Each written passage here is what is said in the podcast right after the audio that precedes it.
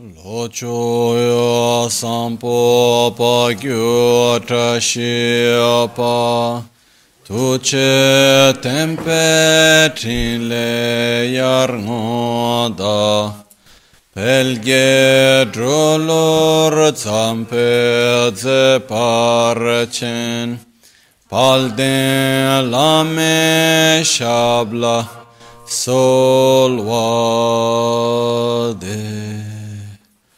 solvade Om Guru Vajradhara Suma Timo Nishasane Kar Utta Vardanya Shri Bhadra Varsa Manya Sarva Siddhi Hum Hum Om Guru Vajradhara Shasane Karma Utta Vardanya Shri Bhadra Varsa Manya Sarva Siddhi Hum Hum Om Guru Vajra Timo Nishasane Karma Uta Vardanya Shri Bhadra Varsa Manya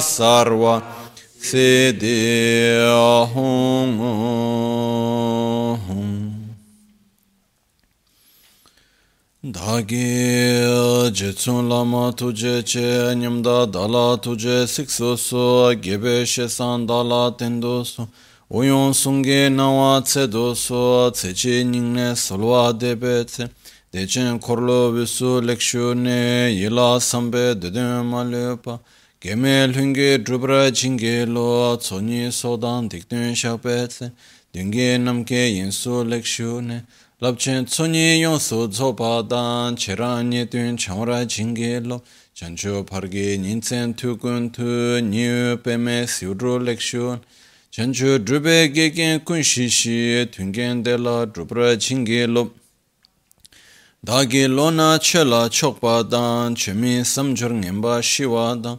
Chedan tunpe dedun ma lupa peme lungi drupra jingi lo. dorna tingne tsirawa thamche dan teche pardo ne kawa thamche to. Rese kyamne lama khele me thukche chenge dala sikso so gongyab drewe nyamta dacha la chetsun la me thuje rab gongne kodan sungge nawa dra me tu nyam sunyongwe kesan topra sho. Kewa kunto yanda lama dan dra me cheke pela long che che. Sadan lamge yönte rab zo ne. Dorje change kopa nyur tobo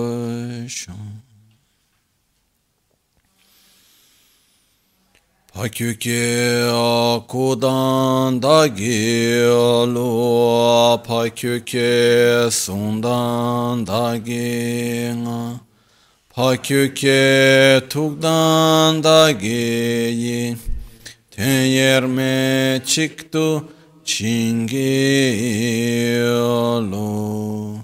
Makyuke kudan da gelu Makyuke sundan da ginga Makyuke tukdan da geyi. Ten yerme çıktı Chingelo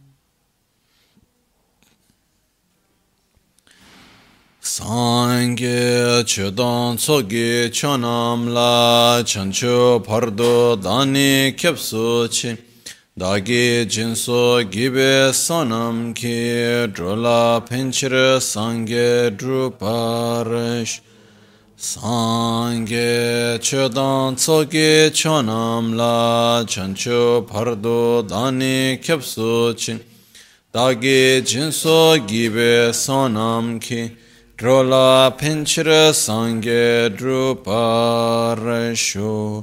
Sangye chodan tsoge chonamla Chancho pardo dani kyapsuchi Dagi jinso gibe sonamki. Drola pinchira sangye druparashu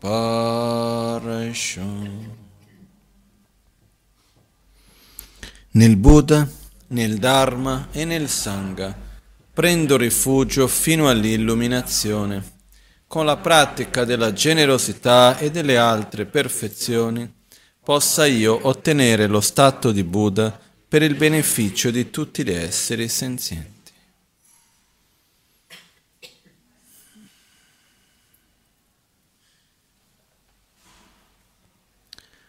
Buonasera.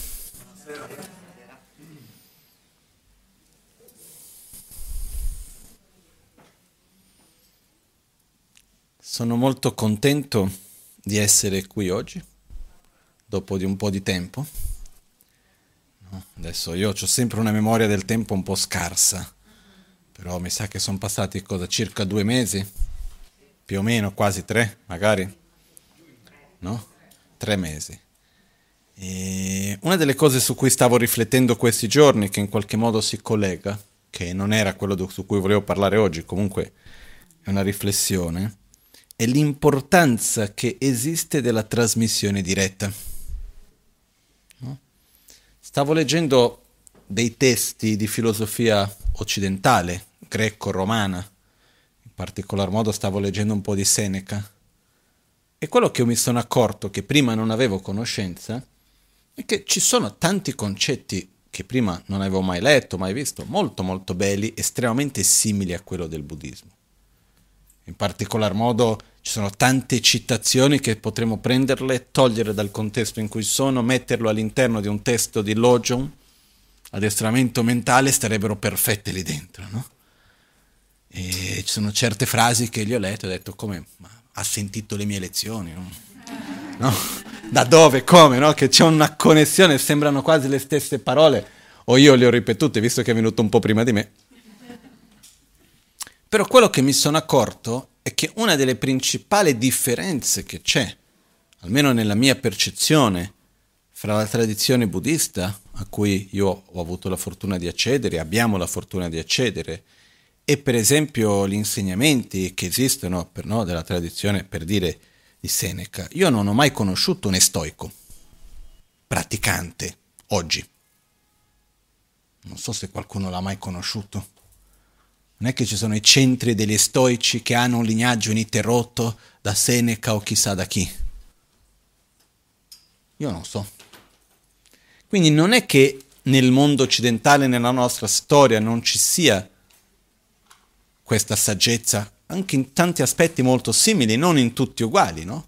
Però in tanti aspetti molto molto simili. Però purtroppo su tanti versi si è perso il lignaggio si è persa questa tradizione di trasmissione non solo della conoscenza ma dell'esperienza. No? Si dice che affinché un lignaggio o una filosofia di vita, il Dharma, sia vivo, è necessario che ci sia la trasmissione della conoscenza, in tibetano viene chiamato Lungi Chokor, che vuol dire io vi spiego a voi le cose così come sono state spiegate a me. Perciò non è che io mi invento la quinta nobile verità. Ho imparato che sono quattro, io trasmetto quattro. Non è che adesso vado a creare il quarto aspetto principale del sentiero. L'Amazon K ha trasmesso tre, io trasmetto tre. No? E poi la definizione è quella, il significato è quello, si trasmette così come si è ricevuto. Quindi questa è una parte importante e viene chiamata la trasmissione orale o, la, o il girare la ruota del Dharma orale. In tibetano viene chiamato Lungi Chokor. Insieme con questo, affinché il Dharma sia vivo, affinché un lignaggio sia vivo, gli insegnamenti siano vivi, insieme con la trasmissione orale ci deve essere quello che viene chiamato Tokpe Chokor. Tokpa vuol dire realizzazione, che vuol dire se io devo trasmettere, come minimo io ci devo credere e devo mettere lo sforzo per praticarlo. Possibilmente devo averlo realizzato. Questo è il meglio. Ma insieme con questo ci deve essere anche un lignaggio ininterrotto. Io devo averlo ricevuto da qualcuno che a sua volta l'ha ricevuto fino ad arrivare alla sorgente. Anche perché molto spesso quello che si trasmette va molto al di là delle parole. È vero che possiamo leggere i libri, è vero che possiamo ascoltare le registrazioni, possiamo vedere i video. Questa è una cosa moderna che oggi è possibile da qualche decennio.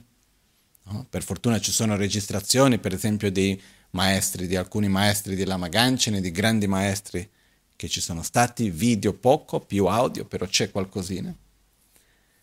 Però comunque sia, anche se noi prendiamo il video fatto nel miglior modo, c'è una differenza enorme la presenza fisica e unicamente poter vedere e sentire. Perché in realtà noi ci comunichiamo su tanti livelli, non è solo sul livello visivo e uditivo. Sono altri livelli su cui noi ci comunichiamo quando siamo presenti e siamo insieme.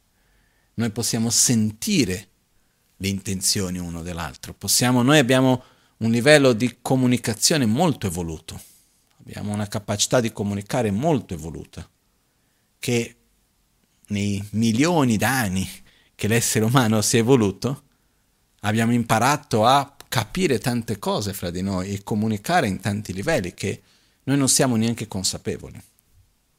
Però la parte verbale è una parte minima della comunicazione umana. Quindi essere qua insieme fisicamente, anche se purtroppo in questo momento non è ancora possibile essere in tantissimi, abbiamo queste limitazioni, eccetera, però comunque è una cosa che per me è molto importante. No? Anche col discorso dello streaming, una delle cose che ho sempre fatto molta fatica, le poche volte che ho dovuto farlo, è di dover fare un insegnamento, qualcosa io con la telecamera, basta, no? È una fatica stravolgente, perché non è un ripetere qualcosa che uno sa, è uno scambio che avviene. E questo è qualcosa che per me è molto importante, no? Alcune volte, tipo col Brasile, che ho dovuto fare, c'erano delle volte in cui mi fermo un attimo all'inizio e cerco di immaginare che c'è dall'altra parte, connettermi un po', o se qualche volta c'è il computer che si vedono le persone dall'altra parte, già quello un po' aiuta, eh? Però la presenza fisica insieme è un'altra cosa. Ed è estremamente importante, no? Io nella mia esperienza di vita ho imparato tantissimo e ho tantissimo da ringraziare della presenza fisica con i miei maestri. C'è tantissimo che io ho ricevuto che non sono state parole dette, non sono stati testi scritti, ma è stato essere nella presenza di qualcuno. No, con la Maganchen io ho imparato più senza parole che con le parole. E non è neanche tanto l'esempio di quello che ha fatto in quella situazione piuttosto che quell'altra, quello ovviamente aiuta, ma è la presenza. No? Quindi per noi poter stare insieme qua, secondo me, è una cosa che ha un grande valore e a me personalmente mi fa molto molto piacere. Okay? Adesso mi stavo ricordando prima, una volta ho avuto una conversazione con una persona che mi raccontava la sua esperienza quando ha preso un fungo allucinogeno. L'esperienza dal fatto di avere un cambio di percezione dei sensi però vissuto come qualcosa totalmente reale. Quindi l'esperienza interna, questa persona mi diceva, era i sensi totalmente diversi, però non è come se fosse una, un'immagine o una visione, era, quella era la sensazione reale. No? Il pavimento sembrava di gomma, ma non perché a me mi sembra che era di gomma, saltavi sul pavimento in cemento con la sensazione della gomma. No? E cose di questo genere.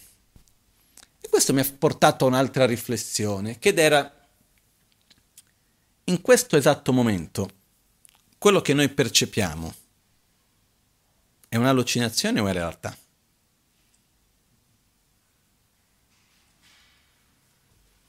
Cosa sarebbe se noi prendessimo certe sostanze con una certa frequenza,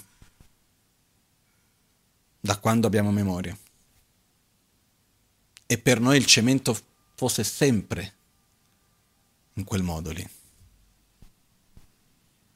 un certo punto quello sarebbe la nostra realtà. E se io vado a qualcuno che dice no, ma guarda, stai attento perché non è così morbido, io direi ma che stai dicendo? Non c'è niente di più morbido che un bel pavimento in cemento, no? Io non voglio dire che stiamo allucinando e questo o quell'altro, ed è molto importante saper distinguere fra la realtà e l'allucinazione in un modo molto mondano, molto terra-terra negli studi di filosofia buddista, quando si parla di questo argomento, uno dei punti che dice come fai a sapere se quello che percepisce è un'allucinazione o meno? Devi vedere qual è la percezione comune della maggioranza degli altri che ti stanno intorno. Perché quello è il nostro riferimento che abbiamo. No? L'unico riferimento che noi abbiamo sono gli altri che sono simili a me perché la nostra percezione della realtà avviene tramite i nostri sensi. Se andiamo ad alterare i nostri sensi, percepiamo il mondo in un modo diverso.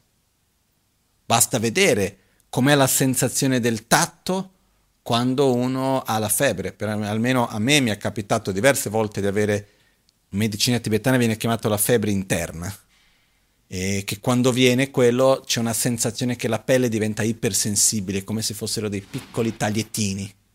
No? Quando uno ha quello e qualcuno ti fa una carezza, fa male. Però non è che la carezza è aggressiva, è che io ho una ipersensibilità.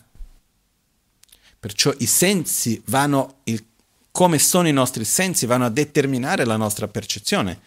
Per esempio, se io ho un'ipersensibilità alla luce, una situazione che per un'altra persona non è troppo chiara, per me sarà troppa luce. No? Perciò i nostri sensi, in realtà, noi per esempio viviamo la nostra realtà come mondo umano, creando dei limiti a secondo dei sensi degli esseri umani.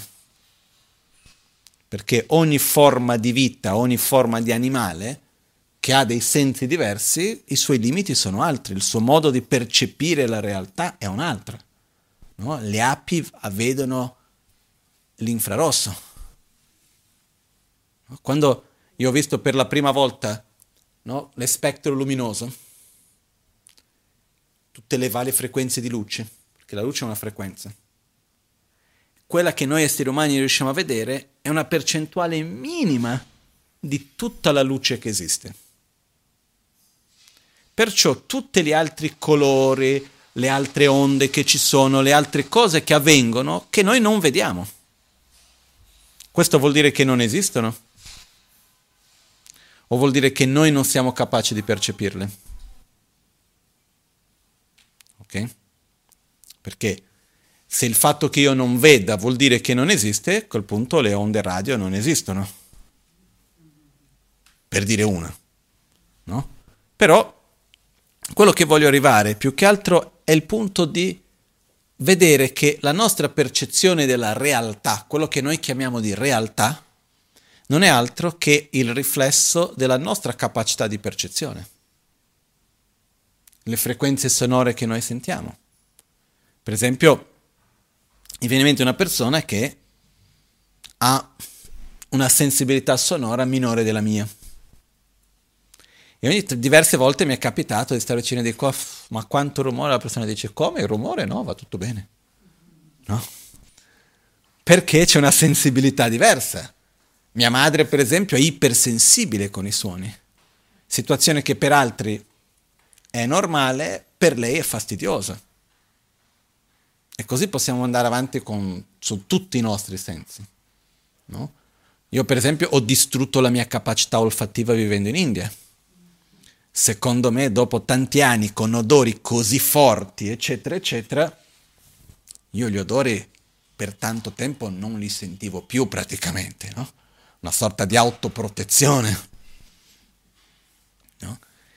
mi ricordo una volta che è stato dopo un trattamento di agopuntura, che ero venuto a Milano, non tanto, qualche un paio d'anni fa magari, che è stata una delle prime volte che mi ricordo di avere una capacità di sentire gli odori incredibile ed è stato abbastanza fastidioso, devo dire, perché camminavo per Milano, dovevo fare qualcosa e sentivo i profumi delle persone che passavano, la puzza di pipì nell'angolo della strada e questo, sentivo tutti gli odori in giro che di solito non sentivo mai ed era un altro mondo.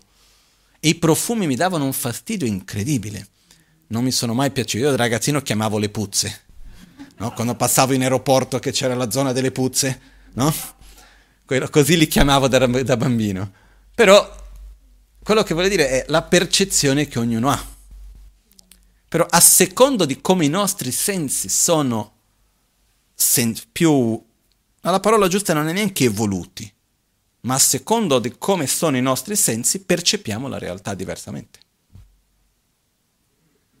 Credo che questo sia abbastanza chiaro, no? Ok. Perciò quando quello che io vedo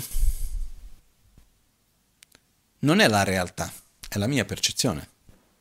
E non stiamo parlando di una, una questione del giudizio, perché secondo il mio giudizio è così, perché io vado a interpretare la realtà, no. Ognuno di noi vive ogni situazione, ogni luogo, ogni cosa tramite i propri sensi. E non possiamo fare diversamente. Però c'è un punto chiave che da una parte è molto semplice, da un'altra parte è molto difficile di riconoscere. Che quando io vedo qualcosa? Prendiamo un esempio banalissimo, guardiamo qua dietro di me, no? Qual è il colore del cappello dell'Amazon K?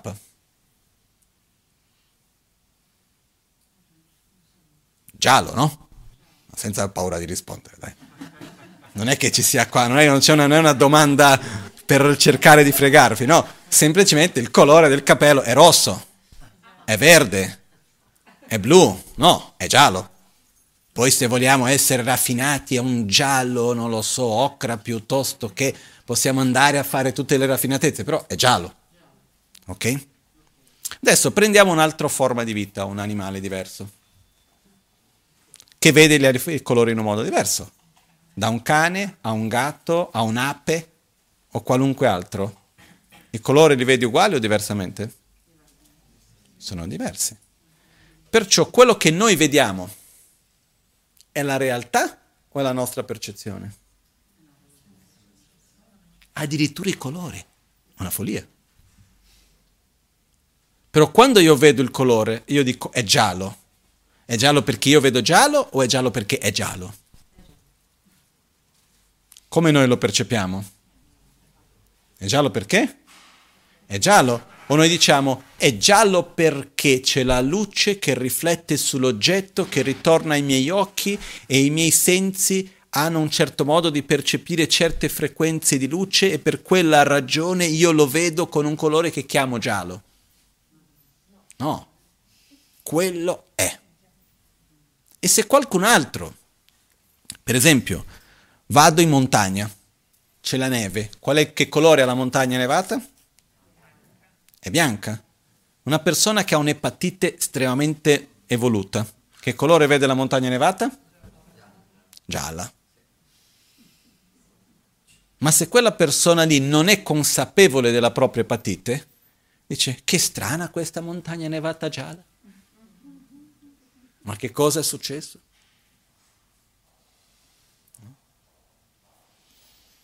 Perciò quello che accade è che noi non possiamo percepire l'oggetto indipendentemente dai nostri sensi.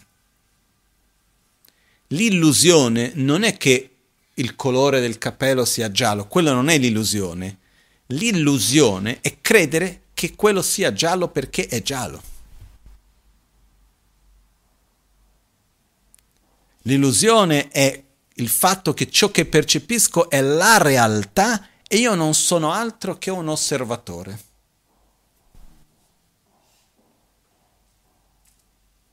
Nessuno di noi è capace di percepire e comprendere come l'altro lo percepisce, possiamo solo intuire, dedurre. Per quanto che possiamo fare degli studi su altre forme di vita di come vedono i colori e fare tutte le simulazioni possibili. Lo potremo solo sapere se avessimo quei sensi lì, caso contrario non lo sapremo mai.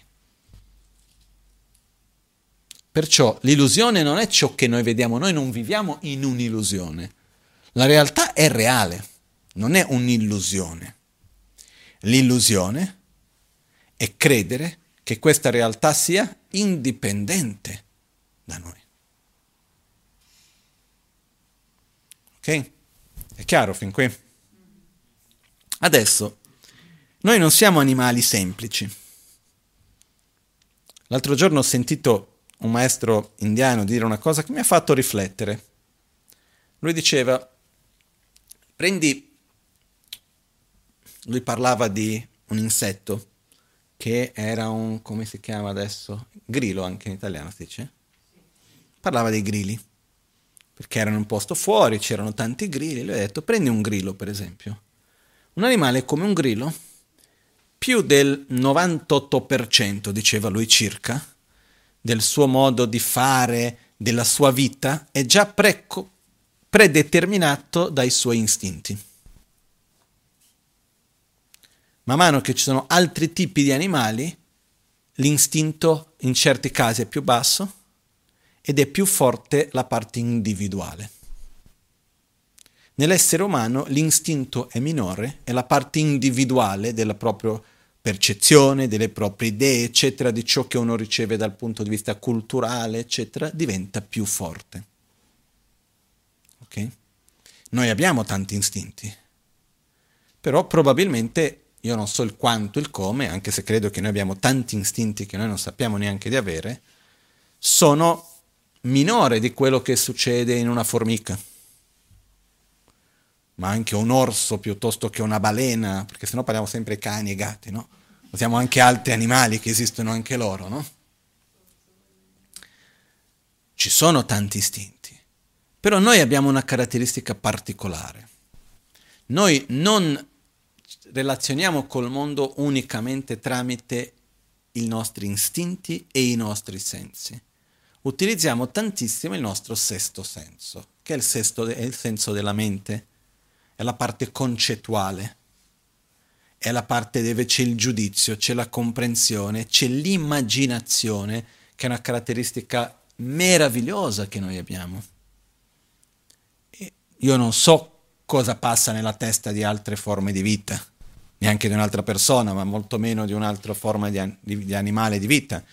Però da quello che sembra e da quello che viene detto da tante persone più sagge di me da secoli e millenni, che una delle caratteristiche speciali dell'essere umano è la capacità di immaginare, la capacità di rivedere il passato, di proiettare il futuro, di creare una, un proprio paradigma che non è influenzato prevalentemente dai sensi, ma influenzato prevalentemente dalla proiezione mentale.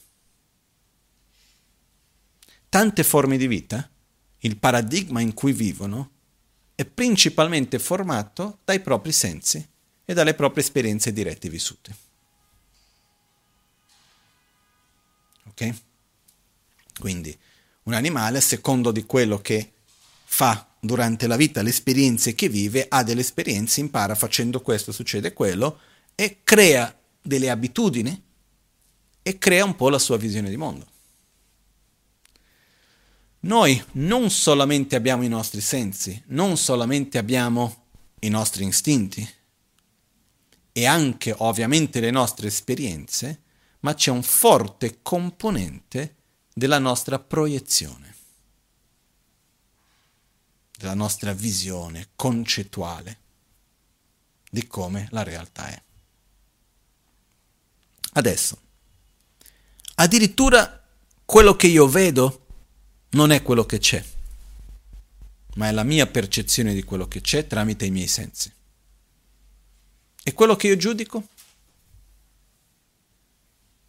Quello che io penso?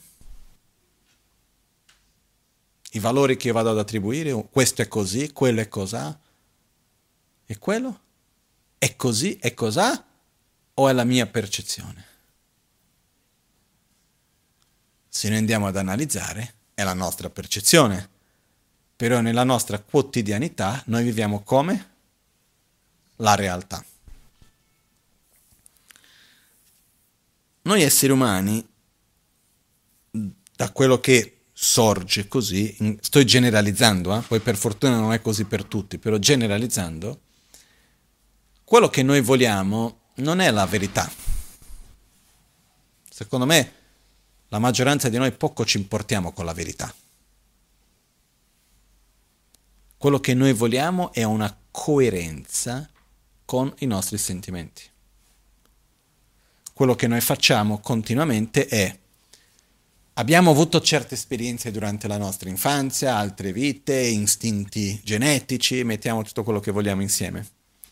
Ci porta ad avere certi sentimenti, certe attrazioni, avversioni, paura, ansia, attaccamento, rabbia o qualunque altri sentimenti, un'esperienza interna, noi cerchiamo una coerenza nel mondo fuori di noi con i sentimenti interni che abbiamo. Okay? E quindi quello che andiamo a fare è cerchiamo delle narrative, è un modo di spiegare, delle narrative vuol dire cerchiamo di attribuire dei valori, di vedere la realtà in un certo modo, per giustificare, per creare coerenza con i sentimenti che abbiamo dentro di noi. Non so se è chiaro questo. Qualche giorno fa qualcuno mi chiese, Lama, ma perché ci piace criticare? No? Non ci ho mai pensato. Eh, la risposta che ho trovato può essere giusta come sbagliata, eh? magari in certi contesti è giusta, in altri contesti non è giusta però la risposta che ho trovato è, se, una, se io ho dell'avversione, se noi sentiamo rabbia verso qualcuno, abbiamo un'avversione verso qualcuno, o diciamo che siamo in una situazione dove non ci sentiamo in armonia con l'altro e sentiamo una certa avversione, eccetera, quello che noi cerchiamo di fare è cercare di giustificare quel nostro sentimento creando una narrativa di quello che ci intorno. È giusto che io non mi sono sentito bene con te, guardi come sei. Ah, vedi, eccoci perché che io non mi piace quella persona lì, ha visto che fa così piuttosto che cos'ha, perché è questo piuttosto che quell'altro. Quindi noi andiamo a criticare per cercare di creare una sorta di narrativa che vada a creare coerenza con i sentimenti che abbiamo. Perché noi difficilmente andiamo a criticare persone con cui siamo in profonda attrazione. Cosa succede invece quando qualcuno critica qualcuno a cui abbiamo una forte attrazione? Noi cerchiamo di difenderla, dice no, ma non è così. No? C'è il proverbio tibetano che dice il giardino del vicino è sempre più verde, il proprio figlio ha sempre ragione. No? Il giardino del vicino è più verde abbiamo anche noi il proprio figlio ha sempre ragione, è la parte in più che hanno aggiunto. No? O noi l'abbiamo tolta o no, comunque sia. Fatto sta che il proprio figlio ha sempre ragione. Perché se io ho una forte attrazione verso qualcuno, la mia tendenza è di dire che quella persona è giusta, è brava, è questo e quell'altro, di giustificare e trovare un'armonia con quella mia attrazione. Così come se ho una avversione a qualcuno, faccio fatica a vedere le cose belle e accettarle. Non so se avete un po' di esperienza su questo. Perché succede così? No? Io credo che è proprio questa nostra necessità di trovare una coerenza nel mondo intorno a noi con i nostri sentimenti. Quello che è strano è che non essendo consapevole che noi proiettiamo nel mondo intorno a noi, creando delle, narrative per giustificare i nostri sentimenti, noi invece quello che facciamo è abbiamo dei sentimenti, creiamo delle narrative, in certi casi addirittura andiamo a creare delle interazioni per creare delle situazioni per giustificare i nostri sentimenti, inconsapevolmente e poi ci vittimizziamo dicendo che la colpa è del mondo. Se io mi sento così è perché lui è cos'ha. Io cosa c'entro? Ok? Adesso,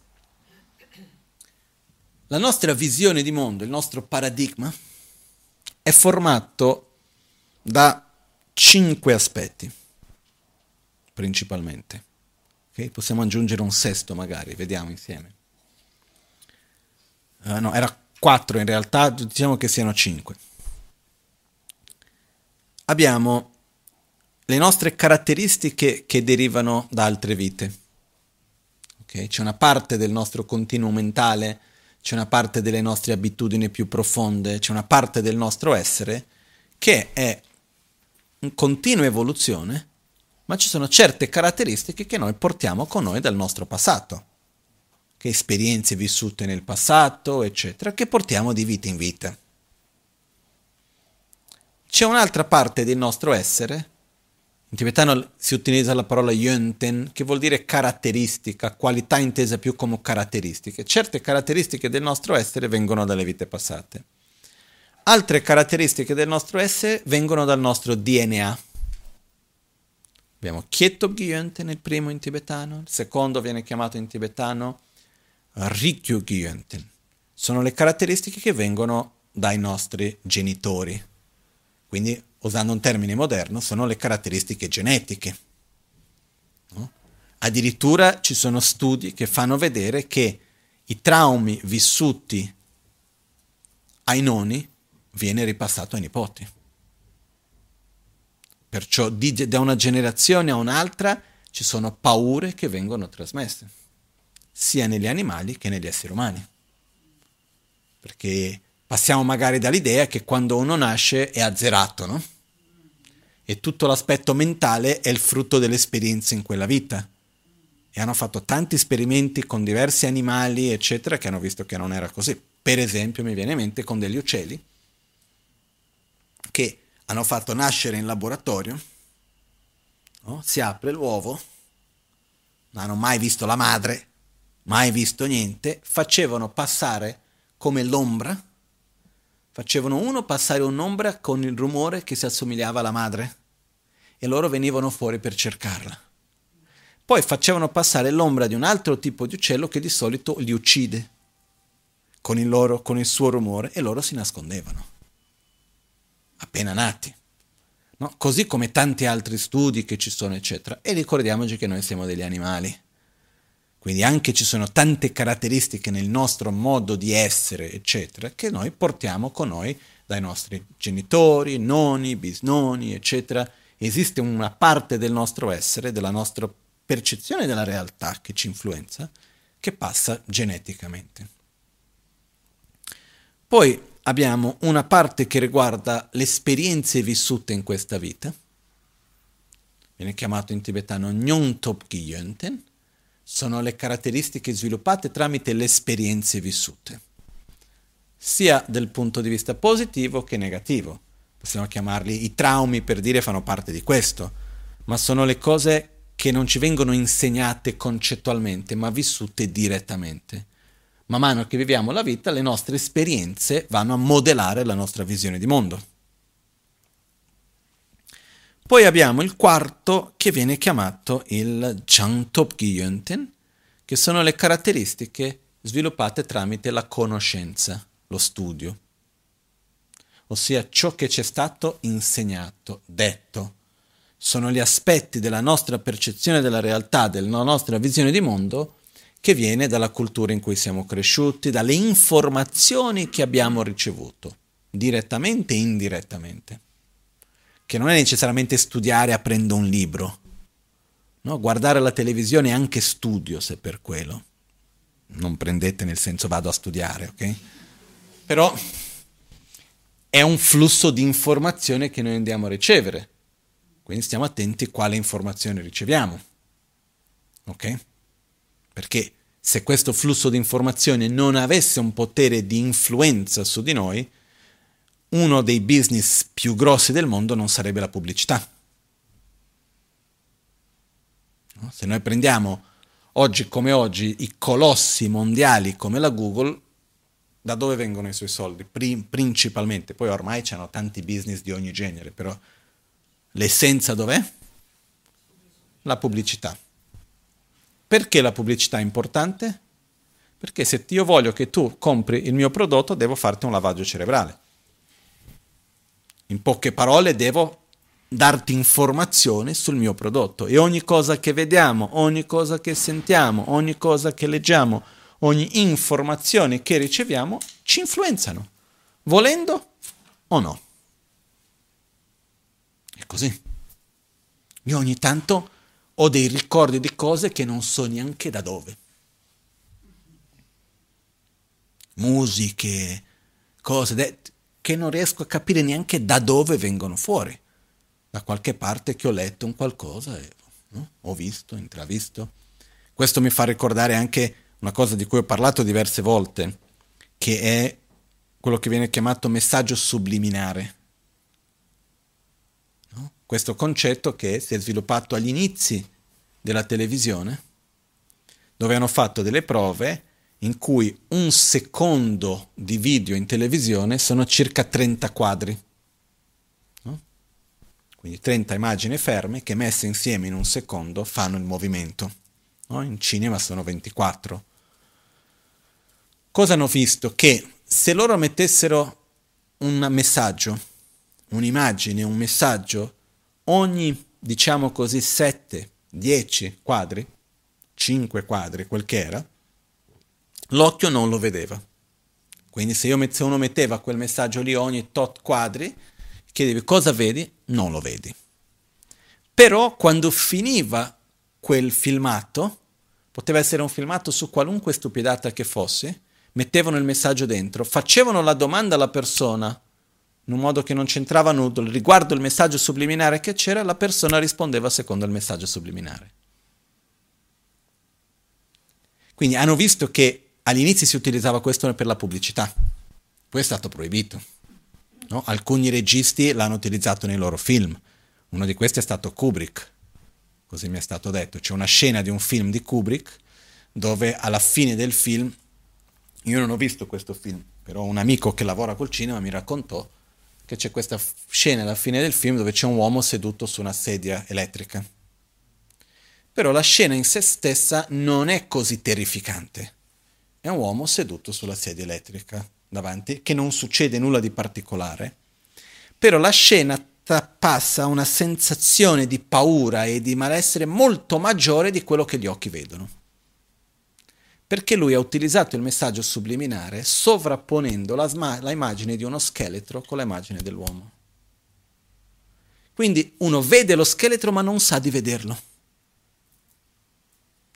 Però uno sente che c'è qualcosa lì di diverso. Quel messaggio arriva. Quello di cui ho pensato tante volte è, ma se un messaggio subliminare ha un potere di influenza così grande su di noi, figuriamoci quello che è stampato. 30 quadri per secondo. Ha un potere enorme su di noi. Perciò questa quarta caratteristica, che sono le informazioni che noi riceviamo, è molto potente. E questi sono i libri che abbiamo letto, le conversazioni che abbiamo avuto, le immagini che abbiamo visto, i pensieri che abbiamo avuto anche che dove andiamo a elaborare e rielaborare le informazioni ricevute. Tutto questo fa parte di una delle caratteristiche. E la quinta caratteristica che volendo possiamo aggiungere è il nostro corpo, i nostri sensi. Quindi noi nel momento presente siamo influenzati nella nostra percezione della realtà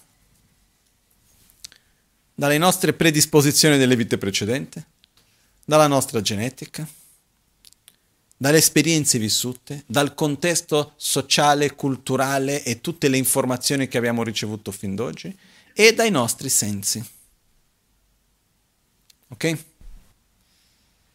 Adesso, il vero problema è che noi non siamo consapevoli che noi percepiamo ogni cosa tramite tutte queste complessità perché noi siamo esseri complessi, quindi tramite tutti questi aspetti, e noi crediamo che quello che vediamo sia la realtà. Però è totalmente diverso. E noi abbiamo questa tendenza di aspettare che l'altro veda come noi, di aspettare che l'altro reagisca come noi, di vedere che l'altro è sbagliato. E una delle cose che spesso cerchiamo di fare in tanti ambiti è di aver ragione. Ci piace aver ragione o no? Tanto. Quindi cosa facciamo per aver ragione? Cerchiamo coloro che pensino come noi. Perché più sono quelli che pensano simile a me, più è un modo per dire, vedi, ho ragione. Giusto? Ok? E cosa succede quando qualcuno pensa diversamente? È un ricordo che viviamo in una realtà relativa e che noi percepiamo il mondo tramite le nostre caratteristiche come i nostri sensi, la nostra mente, le nostre esperienze, le nostre predisposizioni, eccetera? O quando vediamo qualcuno che pensa diversamente diciamo sei sbagliato, ignorante. Come puoi pensare quello? Nello stesso modo che tu pensi quell'altro. Tramite le predisposizioni delle altre vite, le, informa- le cose genetiche, le esperienze vissute, le informazioni ricevute, i sensi che ho, metti l'insieme di tutto quello, io vedo la realtà così. Ah, ma quella non è giusta. Perché? Perché io la vedo diversa.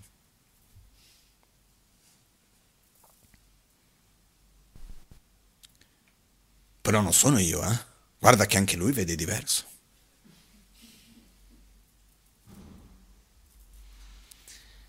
E più sono le persone con cui noi ci colleghiamo che vedono diverso, più andiamo a rinforzare la nostra vista che quella è la visione corretta e che l'altra è sbagliata.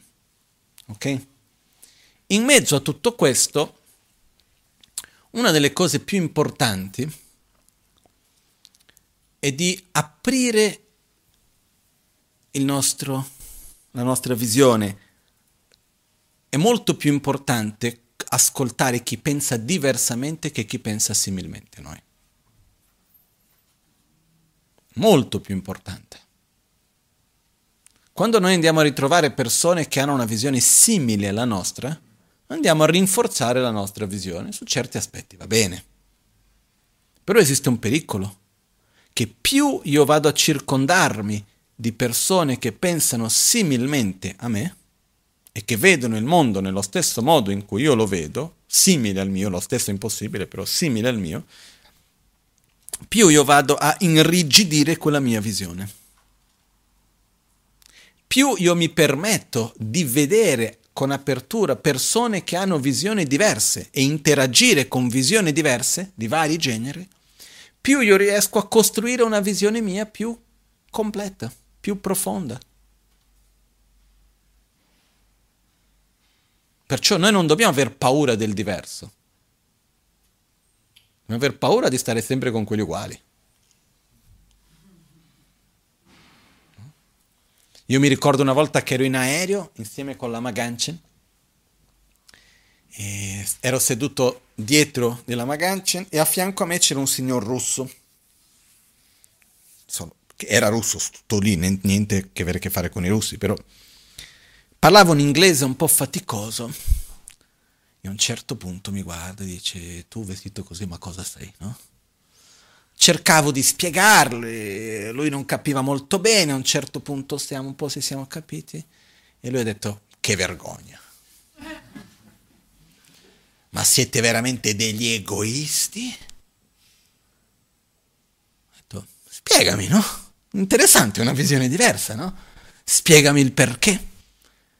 Lui ha detto, voi scappate da tutto quello che è difficile della vita.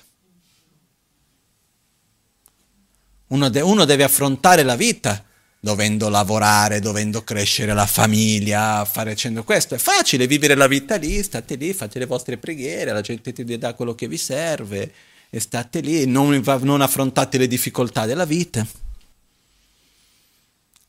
E l'ho detto, hai ragione, non è il mio caso, neanche quello di Lama Ganchen no? Però io ho conosciuto persone che hanno provato, cercato di fare questo, hanno cercato di intraprendere una vita religiosa per scappare dalla vita. Non funziona, prima di tutto. Perché non importa quanto scappi dei tuoi veleni mentali, ti ritrovi sempre davanti. Il problema non è eh, dover lavorare, il problema non è dover sostenere una famiglia o questo e quell'altro, il problema sono i propri conflitti e uno li va a ritrovare ovunque. Io ho già visto gente andare dall'Europa, dal Brasile, chissà dove, fino all'India in monastero, scappare, scappare, scappare, ritrovarsi davanti lì. I propri demoni erano lì, no? Da un brasiliano a una brasiliana si sono trasformati in tibetani.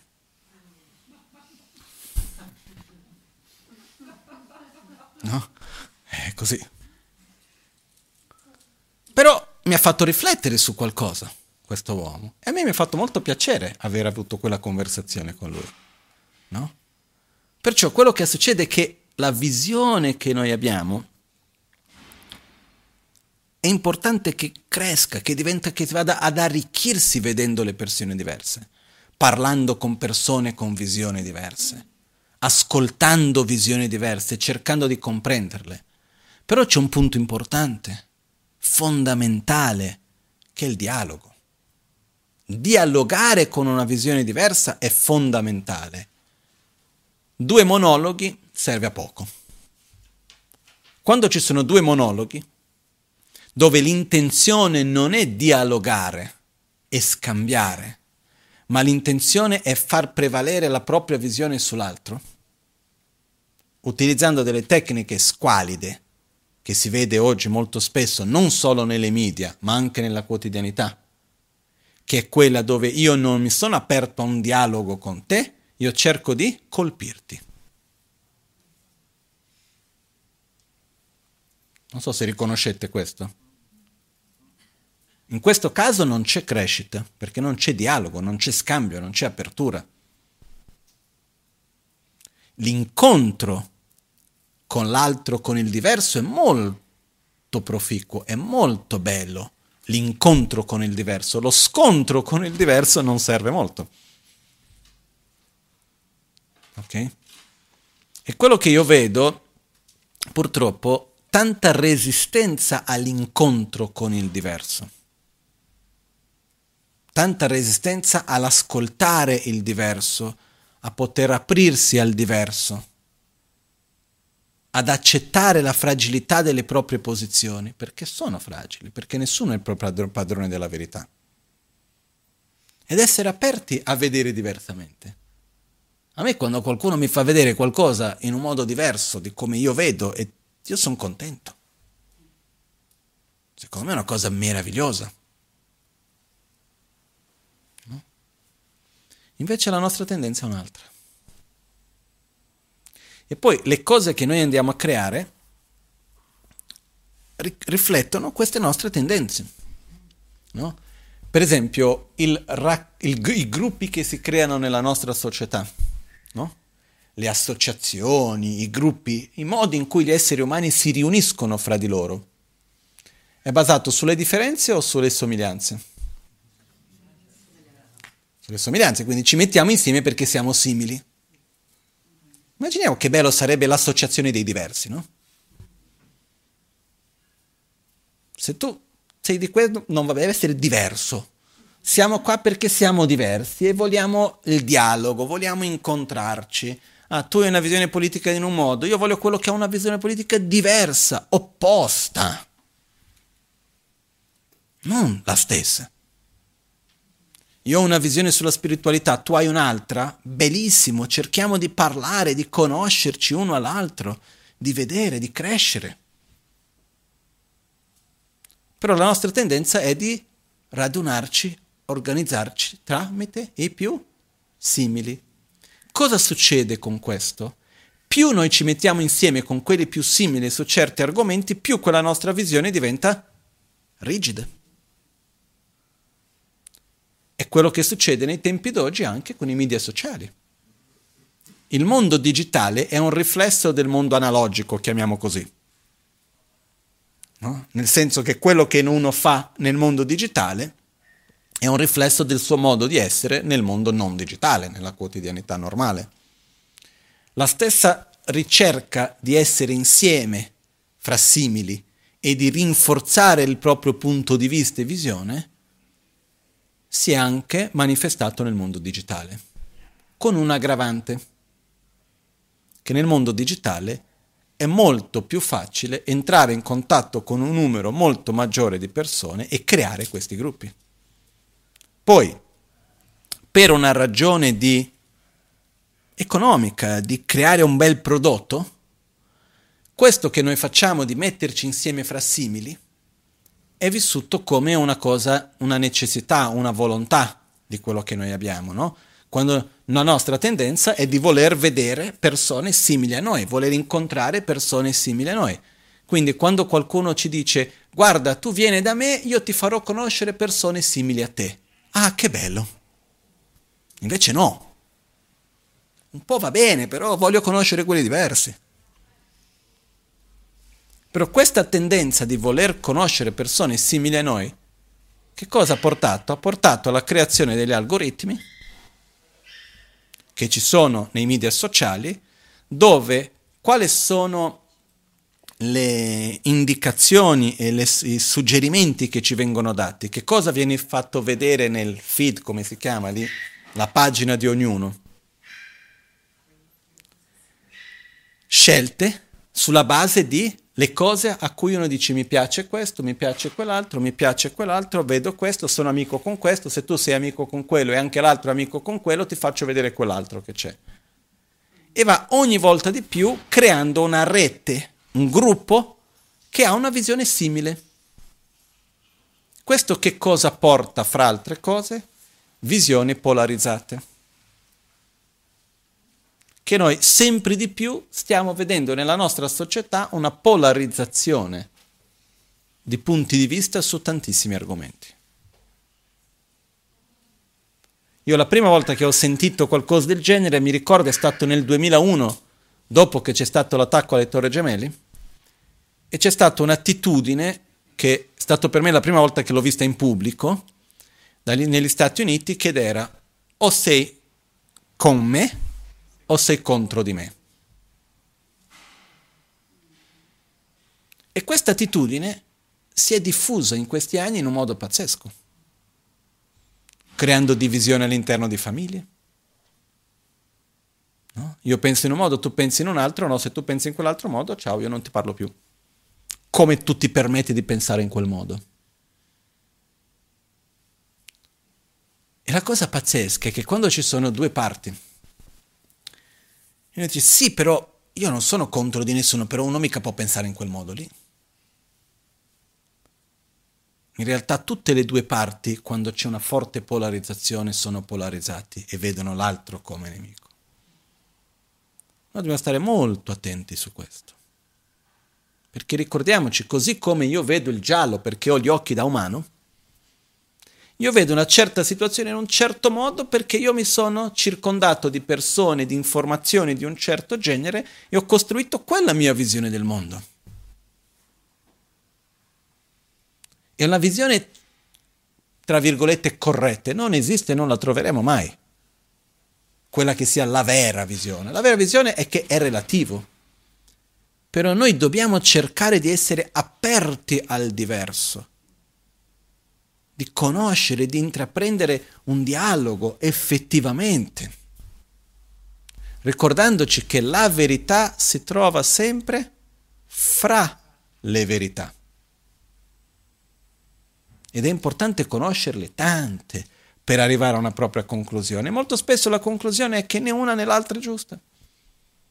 E una delle cose che a me mi fa sorridere e piangere allo stesso tempo, in qualche modo, nei giorni d'oggi, è che siamo diventati più o meno tutologi, no?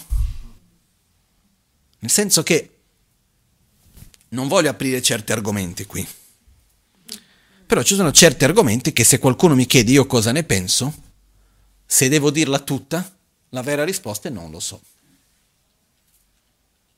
Se devo dare una risposta che è basata su una mia influenza di attrazioni, di avversioni, di informazioni ricevute di cui io mi fido veramente poco, posso dire una cosa piuttosto che un'altra. Però se c'è una cosa che secondo me è bella, è ammettere la propria ignoranza. E io sono ignorante su tantissime cose. Non è una brutta cosa essere ignorante. Nessuno sa tutto. Ci sono certi argomenti che io non capisco. E io non ho i mezzi per comprenderlo e capirlo veramente. E andiamo a una ipersemplificazione di certe cose, sia in una direzione che nell'altra la difficoltà che viene è io cosa, che decisione prendo dinanzi alla vita quando non ho la conoscenza? Mi baso sul mio istinto, mi baso sulle persone di cui mi fido. Perché c'è questo, c'è qualcuno che sa di più di me a cui cerco di fidarmi di quella persona. E quindi sulla base di questo cerchiamo di andare avanti. Però ammettere la propria ignoranza è un'altra cosa meravigliosa nell'ammettere la mia ignoranza, io mi apro per conoscere. Invece di prendere delle posizioni ferme, basate su delle presupposizioni. Le presupposizioni sono delle certezze che derivano da un'informazione detta da qualcuno senza una comprensione logica o un'esperienza diretta. In tibetano viene definito la definizione di presupposizione. Nyongwa dantai anda kanro la matembar. Nyongwa esperienza diretta. Tayandak è una visione corretta, una corretta logica. Kanro la matembar, che non dipenda di nessuno dei due.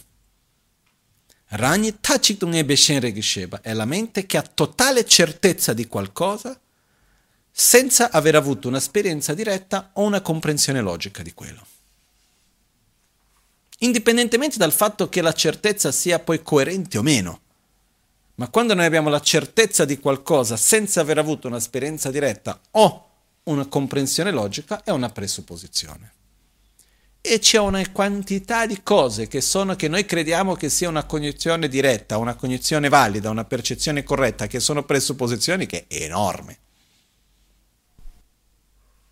almeno cerchiamo di essere consapevoli che sono delle presupposizioni. Che io seguo qualcosa che qualcuno mi ha detto, che io ho letto, che ho saputo, che mi è stato detto in, nella televisione, piuttosto che su YouTube, piuttosto che un amico o qualcun altro che l'ha detto. Una cosa che ho letto una volta è il potere della scritta. Ed effettivamente, anche quando si dice, no? Più volte in italiano dici una cosa a qualcuno e quello, ma dove è scritto? Come se essere scritto desse più validità a quello. Però quello che succede da qualche parte nel nostro inconscio, non so spiegare il perché, non ho mai analizzato tanto questo fenomeno, però fatto sta che quando qualcosa è scritto, gli diamo un valore, quando qualcosa è nella media, gli diamo un valore, Oggi viviamo nei tempi nel quale quello che c'è scritto su un giornale o su un blog ha lo stesso valore. Ed è questo è il sogno di un manipolatore. Eh? Perciò noi dobbiamo stare attenti a saper discernere quali sono le mie esperienze dirette, qual è la mia comprensione, se c'è, se c'è un argomento che è veramente importante, devo cercare di approfondire, approfondire quell'argomento, devo cercare di avvicinarmi a persone di cui io mi possa fidare su quell'argomento, che hanno più esperienza di me, che cerco, devo cercare di approfondire in un modo o in un altro, per cercare di avere una visione che sia quella che secondo me è la più coerente. Però purtroppo non siamo spesso più abituati ad arrivare alle nostre conclusioni. Molto spesso noi seguiamo le conclusioni che ci vengono dette. Su tantissimi campi questo. E invece è importante arrivare alle nostre. È importante permetterci un percorso di ricerca, di comprensione, ma su qualunque ambito della vita. Eh? Questo è più importante. E secondo me, in questo momento particolare in cui noi stiamo vivendo, in cui esiste una polarizzazione nella società, questo non riguarda solamente l'aspetto vaccino o non vaccino. Se basta vedere in Brasile dal punto di vista politico, sociale, ci sono delle divisioni ormai da tempo sociali con delle polarizzazioni pazzesche. La stessa cosa in America, su altri aspetti anche in Italia. Un po' diverso però c'è anche. E secondo me di tutto questo, uno dei punti che a me, quando io osservo, questa situazione che vedo e che si vive nella quotidianità, uno degli aspetti che a me più mi ha fatto riflettere è il fatto di osservare effettivamente il quanto noi vediamo la realtà e crediamo che quella sia la realtà e ci opponiamo all'altro diverso l'importanza che c'è per noi invece di poter rilassare un attimo e cercare di dire ok, prendo le mie, faccio le mie scelte sulla base delle mie capacità. Questo tutti noi lo faremo. Però nessuno di noi è padrone della verità. Ci sono tanti aspetti. E la cosa che dobbiamo stare molto attenti è che quando noi cominciamo a fare gruppo, quindi attrazione, avversione, arriva un certo momento che la verità non conta più, non vale più. Quello che vale è aver ragione e mantenere la propria posizione. Non so se è chiaro questo. Ok? Ci sono anche degli sketch che ho visto di due persone che stanno a discutere e a un certo punto no, uno dice no, perché è rosso, no, non è rosso, è giallo, no, è rosso, è giallo, è giallo. A un certo punto cambiano uno, quello che dice che è rosso comincia a dire che è giallo, quello che dice che è giallo dice che è rosso e continuano a discutere, no? Perché il punto è essere nella posizione opposta dell'altro, no? A un certo punto. Certe volte non è più l'oggetto di discussione, è l'avversione che si crea fra i gruppi. E noi dobbiamo stare molto attenti di non permetterci di essere coinvolti in queste cose. Scusate il termine di basso livello. Dobbiamo mantenere una nostra coerenza, perché prima di, div- di immagini, visioni diverse esistono dei principi che valgono molto di più, come il rispetto, come la correttezza del nostro da parte di ognuno di noi verso gli altri. È inutile che stiamo a dire possono tutti gli esseri senzienti avere la felicità e sue cause, esclusi quelli che vogliono vaccinarsi o esclusi quelli che non vogliono vaccinarsi, no? Ma stiamo scherzando?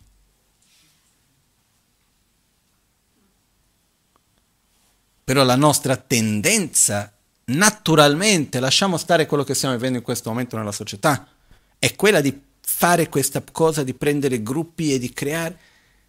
E, ed è incredibile una cosa che ho letto una volta tanto tempo fa, poi l'ho visto da vicino. Avere un nemico in comune crea molta più unione che avere un amico in comune. È brutto da dire, però è così. Molto spesso, ma questo dà secoli, cosa facevano per, cosa si fa più che facevano per avere il controllo e avere un'influenza, creare unione in un gruppo di persone, creare un nemico comune. No? Basta leggere Orwell. 1984. No? L'importante è che ci sia un nemico, quale sia non importa. E certe volte noi dobbiamo stare attenti perché quando si creano le polarizzazioni finiamo gradualmente per mettere l'etichetta amico-nemico. Nemico perché? Perché pensa diversamente. Ma a questo punto l'intero universo è nemico. Trovate uno che pensa uguale a te.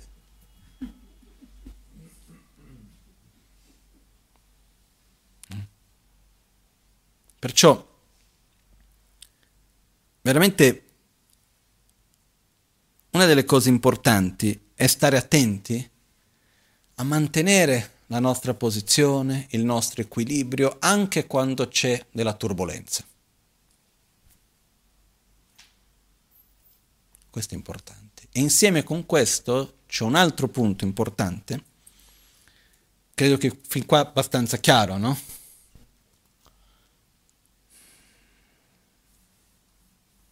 Io purtroppo ho visto persone con grande conoscenza, con grande esperienza, cadere nella trappola dell'amico-nemico, della visione limitata perché siamo, abbiamo una visione simile, del creare unione tramite avendo un nemico in comune. Ho visto questo tante volte anche in persone di cui non mi sarei mai aspettato.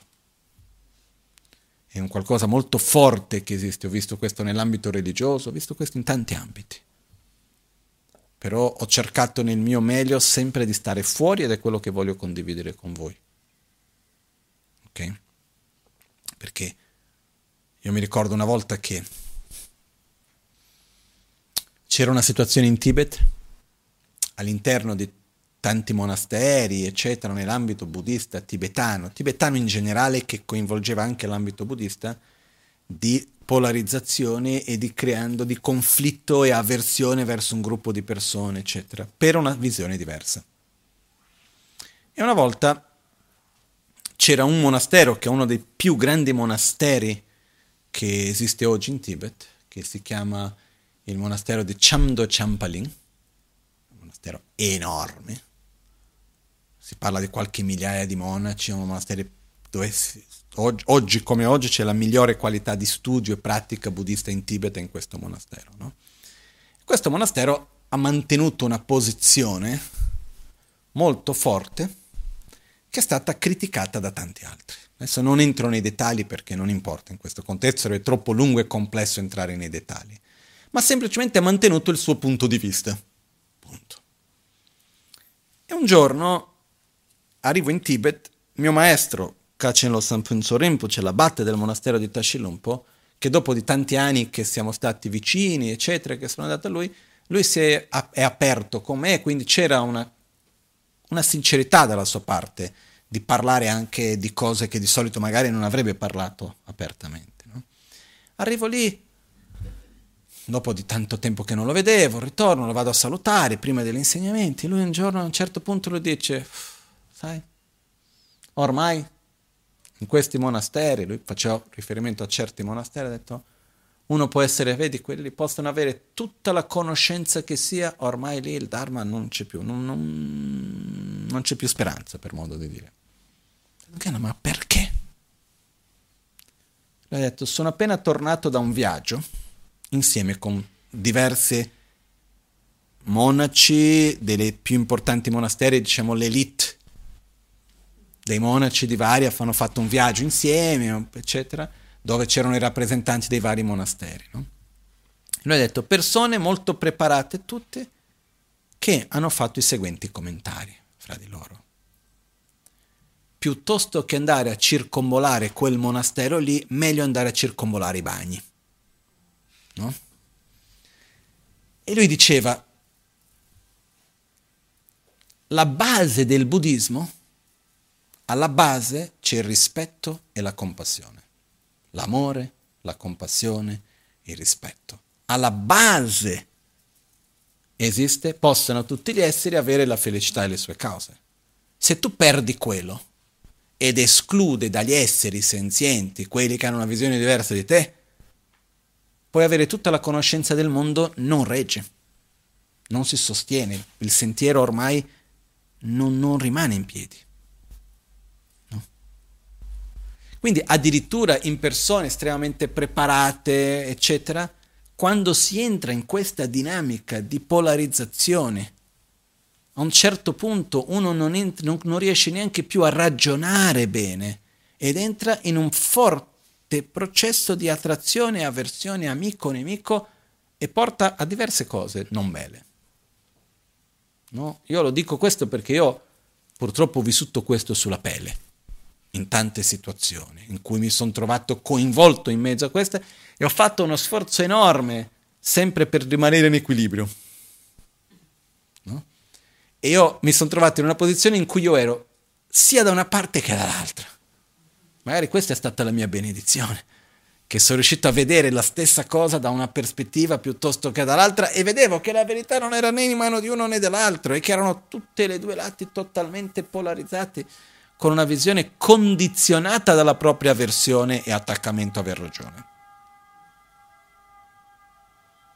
Questo per me personalmente mi ha portato a cercare sempre di più, e è quello che voglio condividere con voi, di avere rispetto verso l'altro che è diverso.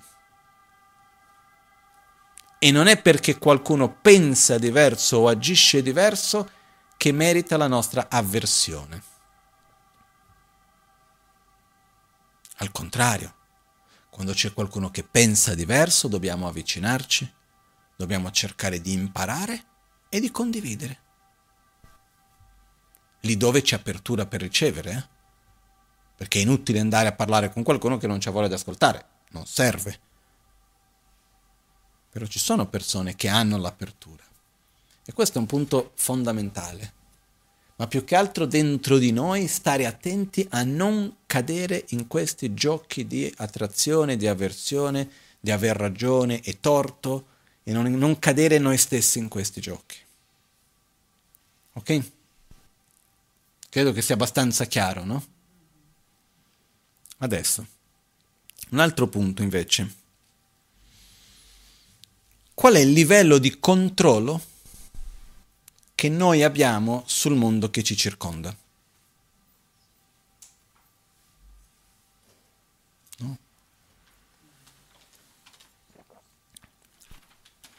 Abbiamo un'influenza sul mondo che ci circonda o no? È un'influenza, sì. Per forza. No? abbiamo un'influenza allo stesso tempo minima e enorme.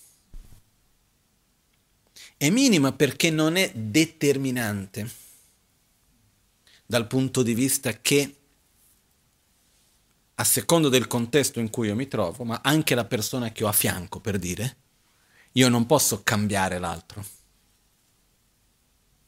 perché l'altro deve cambiare se stesso. Io non posso cambiare da solo qualcosa che riguarda un gruppo di persone, perché quello che viene vissuto è l'insieme di tutti. Ok? Perciò allo stesso tempo è piccolo, è quasi insignificante, ma dall'altra parte è molto potente. Perché? Perché qualunque cambiamento che avvenga avviene tramite i piccoli cambiamenti come i miei.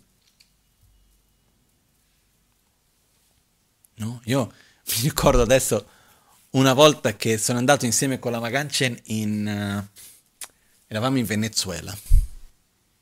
Io ero ragazzino, non so, avrei avuto 14 anni, 15 anni, qualcosa del genere. E la Maganchen mi portava a tutti gli eventi che lui era invitato e mi metteva a parlare, no? Lui era l'ospite principale che era lì, e ho detto no, adesso parla lui. Ok, dice Rinpoche, cosa devo dire? Quello che vuoi. No?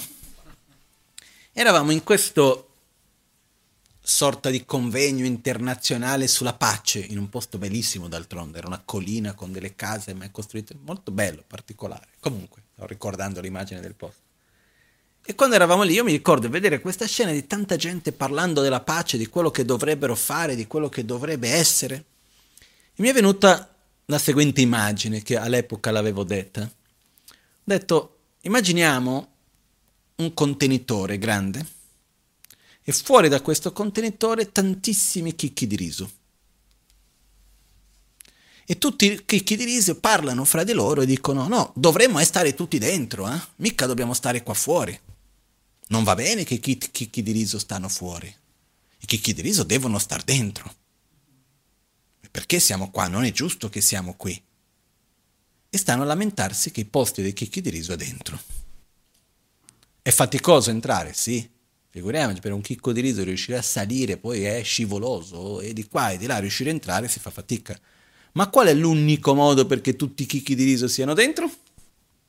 Che ognuno metta lo sforzo per entrare. Non c'è un'alternativa. E se io faccio uno sforzo allucinante e dentro e guardo fuori sono da solo, sembra insignificante perché l'obiettivo è che tutti siano dentro. Quindi io fra un milione cosa sono? Niente. No, sono tutto. Perché, perché tutti entrano dentro, tutti devono fare la stessa cosa, che è entrare. E quello che io posso fare da un lato non è determinante, perché io entrando non faccio che tutti siano dentro, ma da un altro lato è molto potente, perché l'unica cosa che può essere fatta è che tutti entrino, l'unico potere che esiste è quello, non esiste la possibilità di entrare tutti senza che ognuno entri. Non so se è chiaro questo. Nello stesso modo, noi non abbiamo un potere di cambiare la società. Nel senso, ah, io vorrei che il mondo fosse più così, io vorrei che l'Italia fosse più così, io vorrei che la società fosse più così e che ci fosse più di questo e quell'altro. Se io mi lascio andare, vi assicuro che io sono estremamente critico. Se lascio la mia vena critica prendere spazio e se comincio a avere una visione critica delle cose, non, non, non sono critico nel senso che sto lì di solito a pensare ai difetti, ma se mi apro e comincio ad analizzare e vedo le cose che secondo me sarebbero meglio se fossero diverse, questo e quell'altro, ci sto, eh? Però allo stesso tempo io dico, ma io cosa posso fare? Se l'obiettivo mio è che tutto cambi così, ed è tutto o nulla, a questo punto io dico, ma perché lo sforzo di entrare nel contenitore? Non, quando non porterò gli altri? Ma che perché? Perché è l'unico modo.